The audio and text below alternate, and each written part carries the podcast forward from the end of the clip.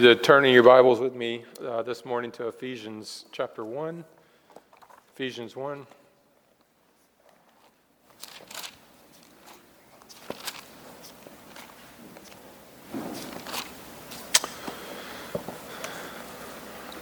I heard something so funny this week. I was with a family, and they were telling me stories of their family and their upbringing, and they said one of their sons, when he was young, he was writing a story about a city, and all about that city, and the people that lived in that city, they were the bananas of that city. And so the father came over, and he was a bit confused and maybe a bit concerned and said, "Now, why are the people that live there, why do you call them bananas?"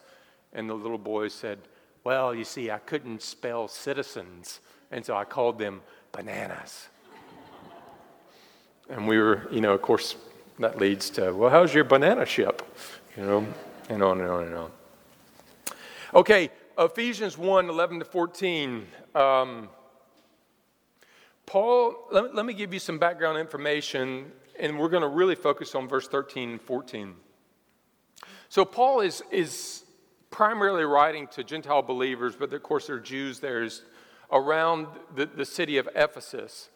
And he opens with the Trinitarian nature of the gospel and of salvation. So if you look at verse 4 with me, he says, the Father, he talks about the Father's role. The Father chose you to be in him before the foundations of the world. And he tells us why in chapter 2, because we're dead in our sin. And then the Son in verse 7, you have redemption through the blood, the forgiveness of our trespasses through the work of the Son. Now, before he moves to the work of the Spirit in verse 13 and 14, he says the Father's plans have always been to unite in heaven and earth everything under Christ. That's verse 10. Now, if you think about what the biggest divide of the day was, it was Jew and Gentile. And so he rolls from verse 10. Yeah, he's going to unite everything. Now look at verse 11. In him, we, you see that word, we have obtained an inheritance. Stop. Notice, we means we Jews in Christ, you still have your inheritance. So Paul, a Jew, is speaking, he starts here with Jews. You still have an inheritance. Let me read you Psalm 33:12. It sheds a little bit of light on that idea of inheritance. Blessed is the nation whose God is the Lord, the people whom he's chosen as his inheritance. So the Jews understood that we are God's inheritance. We are his people.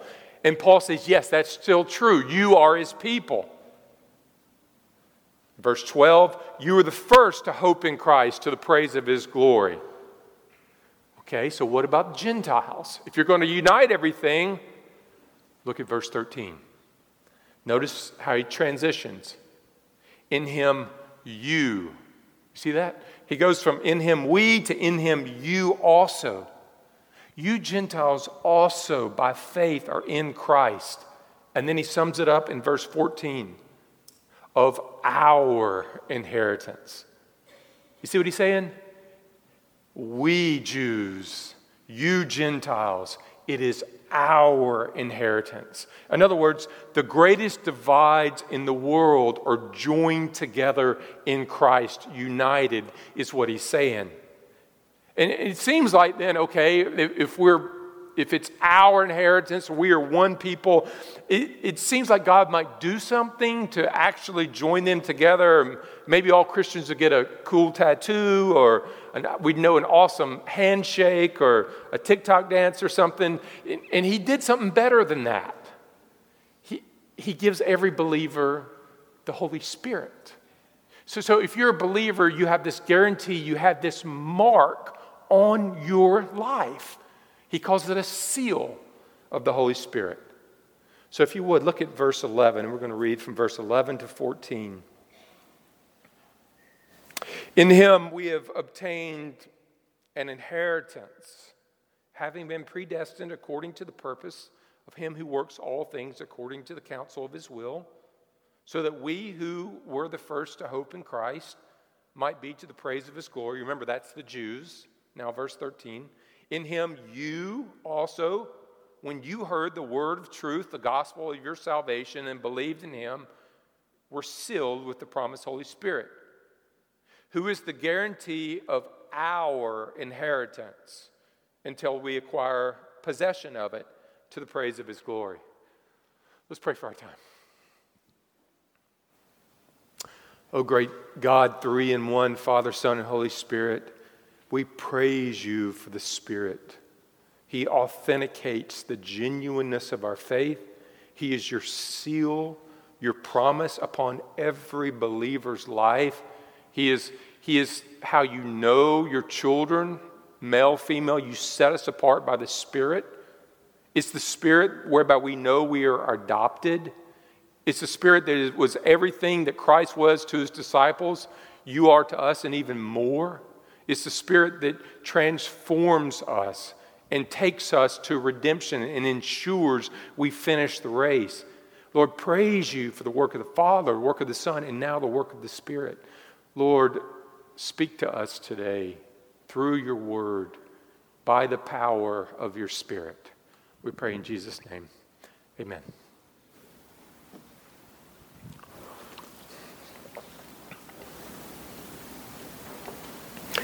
Years ago, the editor of Christianity Today, his name was Carl Henry. He said that he wished Christians of our day could have an easily identifiable mark that would distinguish what a believer was. And so in the 70s, they had the mark of, you might remember this, they pointed up, right? That became the mark that you were a believer. And some over history have taken the ichthus, the sign of the ancient Greek sign of the fish, as their mark that they're a believer. Somewhere across, some carry Bibles. But the truth is, Jesus has actually given us a mark for every believer. Ephesians 1. Paul says, when you heard the gospel and you believed, you actually received a seal upon your life. You received an insignia, a sign, Jews and Gentiles. And this is how believers who are completely different in ethnicity, in skin color, in culture and language, this is how we're united. This is how southern rednecks like me and northern Yankees like my wife, who's very sweet, this is how we get along so well. We have the same Spirit. And so we have oneness in Christ through the power of the Spirit. So think about it like this. In our children's catechisms, and let me stop. My wife is converted. She is a Southern Belle now. She is just Southern as a turnip green. Okay. Think about it like this. In our children's catechism, and we ask, right, where is God? Maybe you remember saying that to your children. And the answer they said is, God is? Yes, God is everywhere. He fills the heaven and earth. But the Bible is clear that he is more especially in some places than others, right? And so in the Old Testament, we see that he dwelt in the land above, in Israel, above all other lands. And in Jerusalem, above all other cities. And then in Jerusalem, in the temple, above all other buildings. And then there in the Holy of Holies in the back of the temple above all other places in the temple. And then even there, the depth of his presence dwelt in the ark and the mercy seat. And Paul is saying, you Jew and Gentile are now his inheritance by hearing and believing the gospel, and his Spirit now dwells in you more than anywhere else. He is the seal upon your life that you truly are his disciple. So here's our main idea today, that the Spirit is God's promised seal guaranteeing your eternal inheritance as his children. So now there are three things that we want to see about his presence in your life. First is this. The Spirit is God's promise to you. Okay, so look in your Bibles. Look at verse 13 with me. In him you also, when you heard the word of the truth, the gospel of your salvation, and believed in him, you were sealed with the promised. You see that word? Promised Holy Spirit. And when you hear that, you think, okay, when was that promised? And we need to back up. We need to understand a few things about the Old Testament, and particularly Old Testament worship. In Old Testament law, when kings and high priests, they were inaugurated, they came into office, they were set apart for the work, they were anointed with oil, and they were filled with the Holy Spirit. It was God's seal upon them for the work and the office that they were called to. And so the prophets then begin to tell us about this king that was going to come. He was going to be the Messiah, the Christ. And one of the ways that you would know him, Isaiah 42:1. Behold my servant whom I uphold, I have put my Spirit upon him. The Spirit's just not going to come and go. The Spirit will be upon the Christ. That's why in John 1, John the Baptist says this: I saw the Spirit descend from heaven like a dove, and it remained on him, on Christ. So in the same way, kings and high priests, at the beginning of their ministry, they were anointed with the Spirit. And so we see Christ, the Spirit comes upon him and it remains. And John says, that's how you know that that is the Messiah. But what about his people? Isaiah 44:3-4. There's also a promise for the Messiah's people. I will pour water on the thirsty land, streams on the dry ground. I will pour my Spirit upon your offspring, my blessings upon your descendants. They shall spring up amongst the grass like willows by flowing streams. Notice, I will pour water on thirsty lands and streams on dry ground. People are spiritually compared there to dry ground, to thirsty land. And it means that there's nothing growing in their life spiritually. And notice God's promise. I will pour my Spirit on your offspring, my blessing on your descendants. There's going to come a day when the Spirit's going to be poured out, not just on kings and high priests and the Messiah, but on your descendants. And their lives are going to be transformed so that they actually go from dry ground to bearing fruit. Now that sounds like Ephesians, doesn't it? Ephesians 2:1, you're dead. The Father chose you to be holy and set apart to bear fruit. It's the same message. See, here is how he describes the believer. We are like willows by flowing streams. The Spirit will not come like a rainstorm one day and be gone the next. The Spirit will be permanently placed in your life like a flowing stream.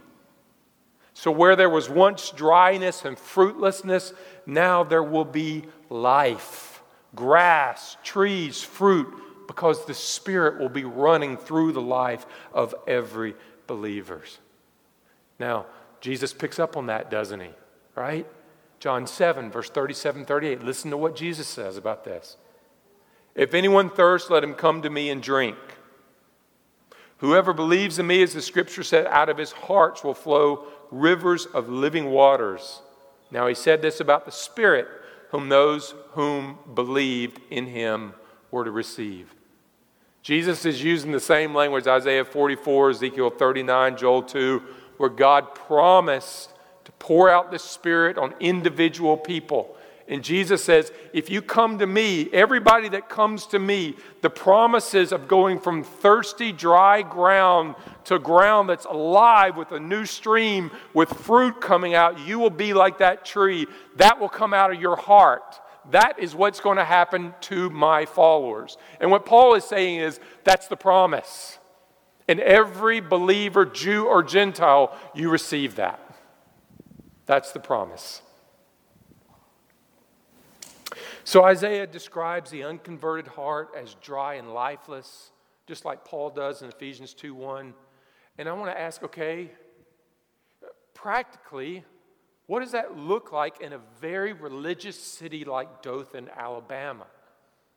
Well, I think it looks like an unconcerned, indifferent, neither hot nor cold desire when it comes to worshiping Christ, where interest in the world always takes precedence over interest in Christ. So there is a difference between saying that, particularly in our culture, yes, I'm a Christian, which is the normative, and then being converted whereby the Spirit enters your life. That's the reason Jesus said you must be born again to enter the kingdom of God. It is the difference between a dry valley and one with a river flowing through it. You can think of it in terms of knowing and not knowing. So in our culture, the religious person who's not been converted, they know the externals of our faith, right? They know the language. They've been educated in many ways in how to imitate the heart of the believer, the life of the believer. So they might know how to pray at meals. They might know how to say amen at certain things. They might know how to dress up and come to church occasionally. But to them, all those things are just dry ground, because the Spirit has not given them grace like a river feeding a giant willow tree. But for the true believer, like Christ has said, they've received the gift of God, the Spirit, and they know something very different. They know the experience and presence of the Holy Spirit in their life. They know that He is and has been transforming them. They know that their desires have changed. They know they have an assurance of grace on their best day and their worst day. There's real spiritual nourishments in times of prayer and reading the Word and worship. There's something happening to me. There's something nourishing and satisfying going on when I'm in prayer, when I'm in the Word, and when I'm worshiping. This is the Paul promises. He says, Jews and Gentiles in Christ, the Holy Spirit has been given to you as a seal at your conversion. Now, let's go to the second thing. Okay? When we receive that promise, when we believe the gospel, we receive it, the promise is fulfilled in us, then what? It's point two. The Spirit is the seal to those who hear and believe. If you would look at verse 13 with me one more time. In Him you also, when you heard the word of truth, the gospel of your salvation, and believed in Him, you are sealed with the promised Holy Spirit. So the Holy Spirit was poured out, Pentecost, 50 days after Jesus died, on the Jews. And then the question is, the major question of the day is, okay, but what about the Gentiles? Two words, look in your Bible. Heard and believed. Two words in the Greek, when you translate them, they're the exact same tense in the Greek. And he's saying, when you heard in the past, and when you believed the gospel, then, right then, you receive the Spirit, whether you're a Jew or whether you're a Gentile. At the same time, believing and receiving, regardless of your background. So regardless if you're the chief of sinners or regardless of your ethnicity or where you come from, the moment that you heard the gospel and the moment that you believed in the gospel, you received the Holy Spirit. The promise was to you. Okay? So what was it that they believed? Look in your Bibles. You heard the word of truth, the gospel of your salvation. It literally says, you heard the good news which saves, and you believed, then you received the Spirit. There is a particular message about Jesus that you actually must believe to be saved. Please catch that. There are so many truths about Jesus. Yes, Jesus loves you. Yes, Jesus is an amazing Redeemer. Yes, Jesus was an amazing man. Yes, Jesus is the Son of God. But alone, by themselves, those messages don't have the power to save. He's saying there is a particular message, something you have to hear and something you have to believe to actually receive the Spirit and be saved. What is it? Well, That's how Paul starts off his letters so often, Ephesians and Romans. Look in verse 7 with me. Look what he's already told us. In him, in Jesus, we have redemption by his blood, the forgiveness of sins according to the riches of his grace. This is how he starts Romans. Verse 16, 17. I'm not ashamed of the gospel. It's the power of God for salvation to everyone who believes, to the Jew first, then also to the Greek. For in it the righteousness of God is revealed from faith to faith. As it is written, the righteous shall live by the faith. The message of the gospel is this. In Christ alone, you are redeemed. Not by your life, not by your righteousness, not by your works, but by his blood, his life, his sacrifice in your place. In his blood, we have forgiveness of our sins, and we have the righteousness of God to us. This is all of grace, never to be earned, only to be believed and trusted in. And when people hear and believe this good news, then they are sealed with the Spirit. Okay, Rusty, what does that mean to be sealed? It means God has confirmed you as his child. He has put a mark in the same way that an ancient king would have a ring and an insignia on it, and he might have a letter, and he put the wax, he put in his insignia, saying, this is mine. This letter, the contents, is of me. So that's what he's done with you. He's put an insignia upon your life to say you are a genuine child of his. Every believer is unified in Christ, not because we go to the same church or we look alike or we talk alike, we're from the same part of the world, but because we have the same Spirit. So notice this, there are two qualifications of receiving the Spirit. It's hearing and it's believing the gospel message. Not always being on a spiritual mountaintop, not exercising supernatural gifts like tongues or healings or prophecy. When I was a believer for 3 years, I was living in Asia, and there were some missionaries. I needed a ride to the capital city, which was 14 hours. And some missionaries said, yeah, you just jump in with us. And I got in the car with them, and quickly I realized I was being ambushed. And so they were asking me, they said, Rusty, tell us, have you received the Holy Spirit? And I said, yeah. I mean, again, I'd only been a believer for 3 years. And I said, yeah, when I became a Christian, I received the Spirit, and he's been transforming me since. I'm still a sinner. He's changing me. And they pounced. They said, well, do you prophesy? Do you speak in tongues? Do you heal people? And I said, no, I don't do those things. And they said, Rusty, well, I'm sure you're a wonderful Christian brother, but you've not received the Holy Spirit. Now pray with us now and you can get him. And I didn't know what to do. I felt gypped off. I felt confused. Listen, here's what Paul wants the church to understand. The Spirit seals every person who hears and believes the good news of Christ. Seal, the mark. And the great proof that you have this seal is that not that you are sinless or not that you are always doing supernatural things in the power of the Spirit, but Isaiah 44 describes that your life has gone from being spiritually dry and barren to spiritually alive in a relationship with Christ. That you are now a tree planted by rivers of flowing water, and out of your heart comes fruit of the Spirit. Love, joy, peace, patience, kindness, goodness, and so on. Let's go to the third thing. For all who hear and believe the gospel, they receive the Spirit, who is a seal, and this seal also is a guarantee. Look at verse 14 with me in your Bibles, and we'll close with this. Who is the guarantee of our inheritance until we acquire possession of it to the praise of his glory? And when I read that, maybe you also, you think, guarantee of what? Let's start with that word. Look in your Bibles, pledge, deposit, earnest.